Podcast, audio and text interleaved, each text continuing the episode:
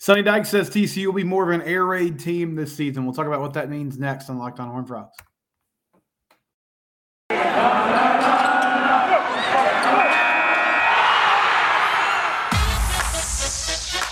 You are Locked On Horned Frogs, your daily podcast on the TCU Horned Frogs, part of the Locked On Podcast Network. Your team every day.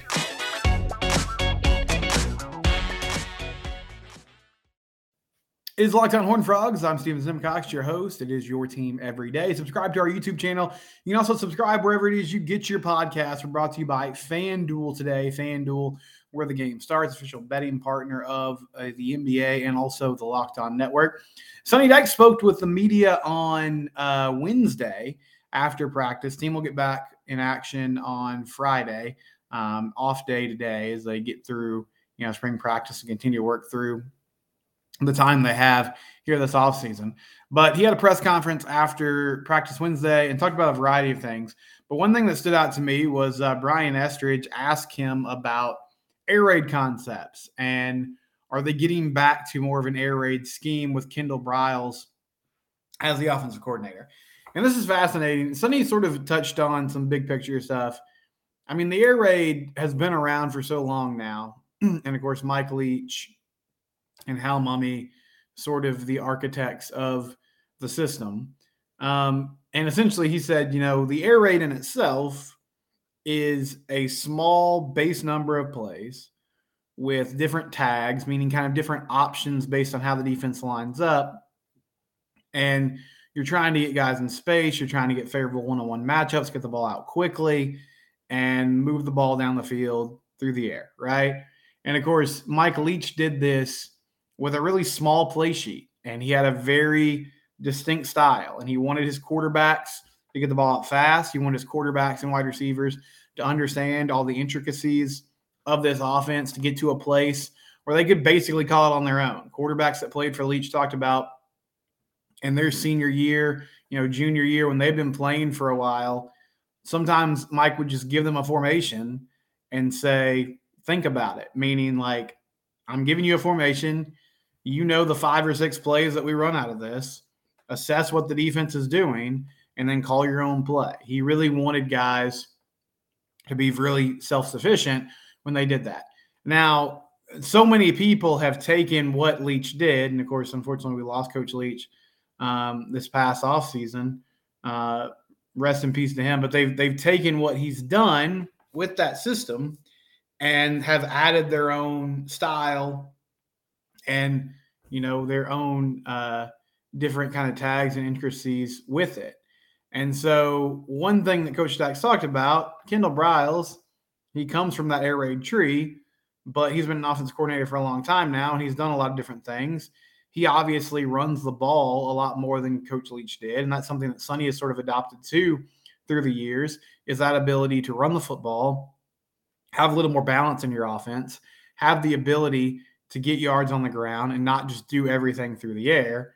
But uh, one thing that Coach Dykes said on Wednesday was that this team was going to get back to using the quick game more, and he thought they were going to be more of an air raid team than they were last season under Garrett Riley. And he's talking about the quick game. He's talking about screens. He's talking about pop passes. Um, and he also mentioned how he likes how they're moving the pocket. He likes how they're getting the ball out fast. They're making a lot more high percentage throws. So last season with Max, I mean, they and with Quentin Johnston and some of the big players they had on the outside, they really had an emphasis on throwing the ball deep, right? And they weren't necessarily the most efficient pass offense in the world, but they knew if they kept taking deep shots down the field, that if they hit on some of those, it was going to pay big dividends um, for the team moving forward. Now they also did run, you know, a number of bubble screens, that type of thing. They sort of got away from that because I think as the year went on, defenses started recognizing those formations and started getting, you know, to the line of scrimmage faster, making those plays, and they weren't as focused. Um, or, or they they sort of took that away and forced TCU to make plays over the top, which they did at a high level at times, and sometimes they weren't as efficient, but still won a lot of games, obviously. But it sounds like with Chandler Morris as the QB, they want to get the ball out faster They want more high percentage throws, which makes a lot of sense because Chandler is a, you know, he we he has the reputation of being a more accurate pinpoint quarterback. Doesn't necessarily have the arm that's going to throw the ball a country mile like Max does, but understands, you know, anticipating, making plays, getting the ball out. I think also this speaks to the fact that you have a team and last year they had this too with guys like Taye Barber and Darius Davis, but I think this year it's even more pronounced. You have a team um, with a lot of explosive skill guys who can make things happen in space, whether that's JoJo Earle, John Paul Richardson, Major Everhart, possibly Corey Wren, Trent Battle. There's a number of kind of shifty slot wide receivers, running backs who can also catch the ball in the backfield and so I think Kendall Briles is going to try to use that and use that sideline to sideline speed that they have to their advantage by, you know, making quick, accurate throws. Now, there has to be a balance here because, as I said earlier, TCU did a lot of that, I, I think, at the start of the year last season. And then teams started to really close that down and force them to throw more over the top. And I imagine defenses will try to do the same thing. You still have to run the ball effectively, but this can be an extension of your run game. And for an offensive line that we hope is really good this year, but at least the first few weeks has some new faces and might be gelling, this could be a really advantageous thing to them too, because hopefully it takes some pressure off of them.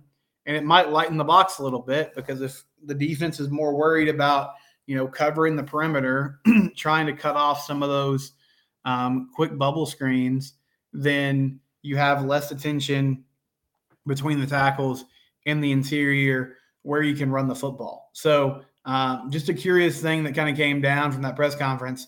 Sonny says they're going to be more of an air raid team this year, run a lot more quick game and high percentage throws, try to move the pocket, try to make life easy for Chandler Morris as he steps in there as a full time starter. When we come back, I want to, I'm going to answer some of your questions and comments from yesterday's episode, yesterday's episode. Before we do that, though, I do want to talk about FanDuel. FanDuel, I've talked about it in the past. We mentioned them frequently. They're one of our great sponsors, official betting partner of the NBA. Um, you know, you got playing games going on right now. Or they're not going on right now, but teams are fighting for that final play-in spot, fighting for playoff spots. Uh, do you want to bet the money line? It's kind of a tricky time to do that. You know, different teams are motivated more. The Mavericks get the upset of the Kings last night, right? Um, so if you're not interested in those money line bets, you're like that seems too risky, I don't know who's resting on a day to day basis. Maybe the prop bets are more what you're interested in. Get you know in on some of those specific, like who hits the most threes tonight, uh, who hits the first three of the ball game. Take some of those risks. It's a good time to do that. Can use a FanDuel app. It's safe, secure. It's easy to use. You can also go to FanDuel.com slash locked on to take advantage of their no sweat first bet deal. Again, that's FanDuel.com slash locked on. FanDuel official betting partner of the NBA and a sponsor of the Locked On Network. so yesterday we talked to TCU football and we talked about the offensive line. Um, and so a few you had some comments. We also talked basketball yesterday. Some of you chimed in. Uh, Zoom play says he thinks this offensive line is going to be elite this season. Man, I would love that. I said this yesterday. I think this is the biggest question mark to me. They have skill guys. They're still banking a lot of potential there, but I think overall, the wide receivers, the running back, that's that's that's going to be a good group. You have a quarterback in Chandler Morris that I believe in, even though we haven't seen him a lot, you know, when these live bullets are flying. But if your O line can replace guys like Wes Harris and Alan Ali and Steve Avila and do it at a high level, and the sky really could be the limit for this offense. If you can run the ball effectively, if you can protect Chandler Morris and give him time, and we just talked about in segment one, they do want to allow, you know, some some quick game, some screens. Uh, I'm sure we'll see a lot of draw plays too. They want to try to give this offensive line an advantage. I like AJ Ricker. You know, I like what Kaz Kazadi is doing with the strength and conditioning, and obviously that affects everybody, but it can really affect your O line and getting those guys beefed up. I, you know, we're hearing some good things. John Lands appears to be the guy that's going to slide into that center role another really experienced player.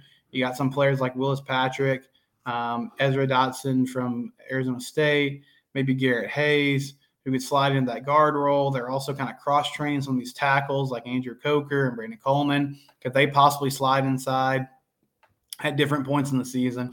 So you have options, you have opportunities. It's just about can it all come together and gel as one cohesive unit. That's going to be the big question for this offense and specifically this offensive line.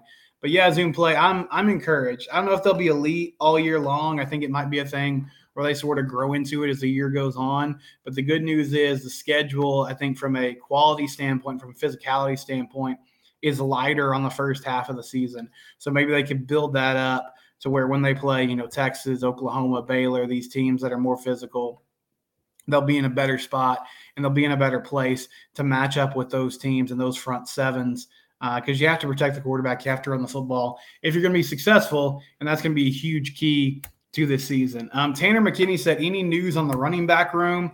Not sure specifically what you're asking. I mean, as far as they haven't brought anybody else in. Um, as far as who the starter is, you know, Sonny Dykes was asked about the running backs yesterday, and he he said basically um, he likes what they have there. It's kind of hard to tell at the moment.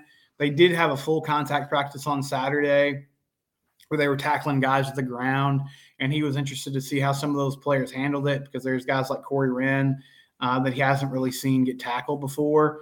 Uh, but I mean, I think I think it's going to be running back's going to be a position that uh, as the year goes on, we're going to figure out more about it. I'm not sure we're going to have a defined starter week one at Colorado, and I don't necessarily think you have to have that guy. Trey Sanders is obviously a super interesting player former five star recruit, was at Alabama. Um, has dealt with injuries from a car wreck a few years back, but he's big, he's physical. He seems like the type of guy that can, you know, run somebody over, make moves in the open field, make things happen. Emani Bailey showed a lot of explosiveness when he got opportunities last season. And so he's going to have a good chance here, even with the new offense. Having a year in the system is most likely going to help him. And there's guys like Trent Battle and Corey Wren, who are more your scat back types. Uh, but I think they're going to be a factor in this offense. And then, of course, you got Connor Cook from Round Rock, who could be a factor here as well. If I had to bet right now who your starter is against Colorado, I'm going to say Emani Bailey. But I think Bailey and Sanders and Battle and Wren are all are all going to get opportunities those first few weeks of the season. And when Coach Dykes talks about, you know, it's really hard to evaluate these guys without full contact. They'll have some of that in fall camp, and I think they'll have a better idea. But really, those first few games, you'll get to see, okay, who who can make the first man miss, who can run through arm tackles, who can bounce off that first tackle and get an extra four or five yards, who understands, has the vision, and has the awareness to say, okay, I don't have much here. I got to get my head down and get two or three yards, get positive plays, get positive momentum, and put us in a second manageable or third manageable. Those are all going to be keys because one thing Kendre Miller showed last season he was so good with contact balance, meaning when he got hit, he rarely went down the first time. He could bounce off tacklers, he could use that stiff arm, he could use that big frame to sort of bowling ball his way for extra yardage. Um, and that was a huge key for this offense. So I think the running back room is going to be something we probably won't even have clarity on uh, up until like week one of the season, but I don't think it's necessarily a bad thing. I just feel like they're going to try to give everybody ample opportunities to prove that they can be the guy. Um, and then someone asked me yesterday about Shahada Wells making some comments on his way out about the coaching staff, and I didn't see this. He followed up um, and, and, said on uh, Wednesday's video, he was on Instagram, saw a few stories of Shahada talking about coaches need to use players correctly, kind of taking a shot at TCU. Might not be anything he was just wondering. Yeah, I don't follow him on Instagram, so I, I didn't see that. Sorry.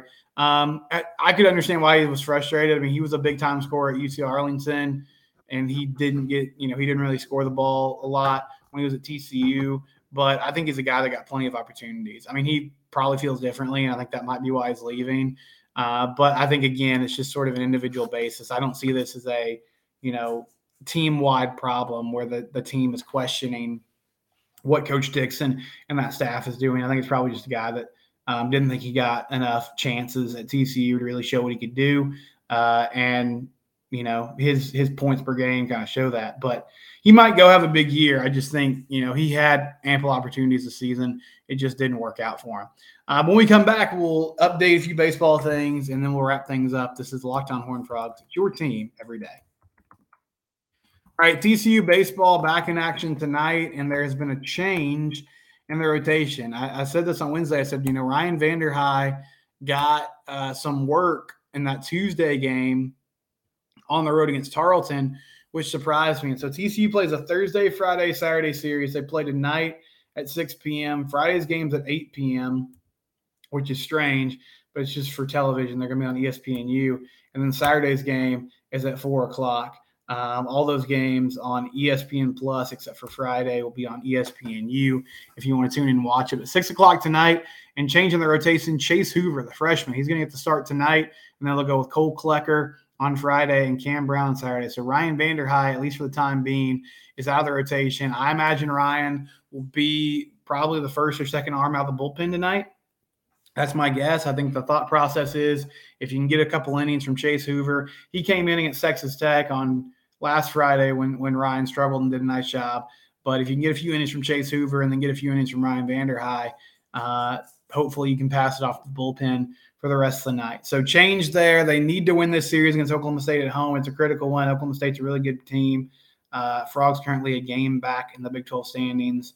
Need to get on the right track after dropping that series in Lubbock last weekend. That'll do it for us. We'll be back again tomorrow. Um, on Good Friday. I hope you and your family have a good Easter weekend. This is Locked on Horned Frogs. It's your team.